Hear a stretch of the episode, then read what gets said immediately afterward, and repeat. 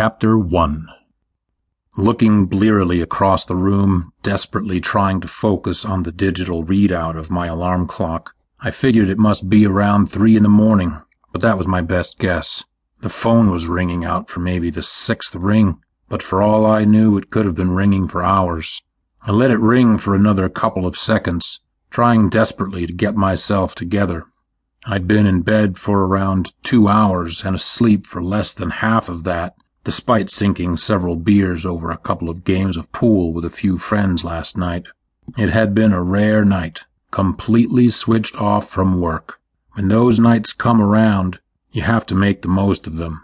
I'd been around long enough to realize that good news seldom arrives at this time of night, and I suspected that the call I was about to receive contained no good news at all.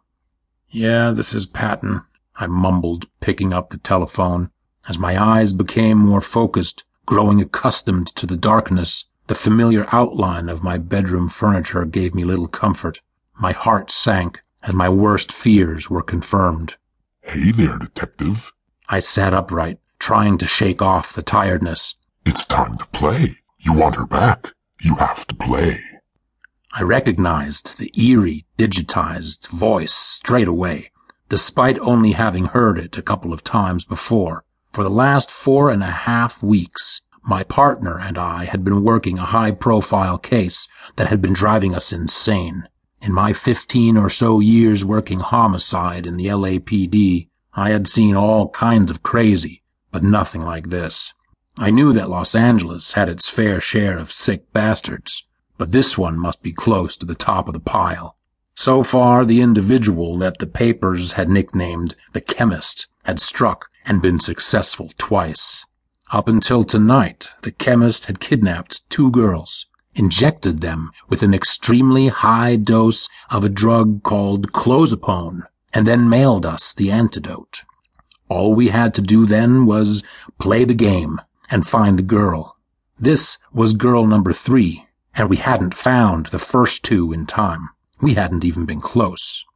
Clozapine, in its prescribed dosage, is pretty harmless. It is commonly used to combat schizophrenia or as an antidepressant. Sure, there are side effects, but nothing major. In the dosages that this bastard was prescribing, it would gradually decrease the number of white blood cells in the victim's bloodstream, then systematically shut down their vital organs. It's not quick, and it's not painless. A hell of a way to go, and trust me when I say you don't want to be the one who finds the body. Not if you want to sleep any time this century, anyway. The phone went dead, but it didn't matter. I'd had two of these calls before, and I knew the drill by now. Wearily, I got out of bed, shivering, as the cold night cascaded over me. I walked to the bathroom and stood for a moment as I filled a glass with water. The alcohol I'd consumed last night had made my mouth dry. My head was pounding, although I thought that this was as much to do with the beer last night as the phone call I'd just received.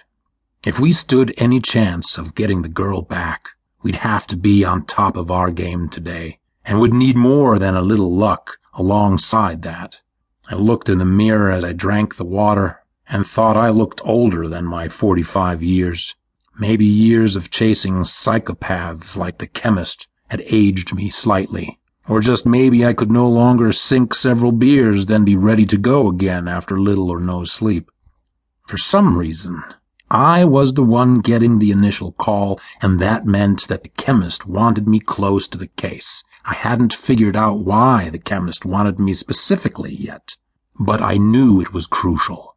Most of my first week on this case was spent searching through my past case histories to see if any of my past wins had been released recently, seeing if it was personal. Nothing so far, but one thing was certain.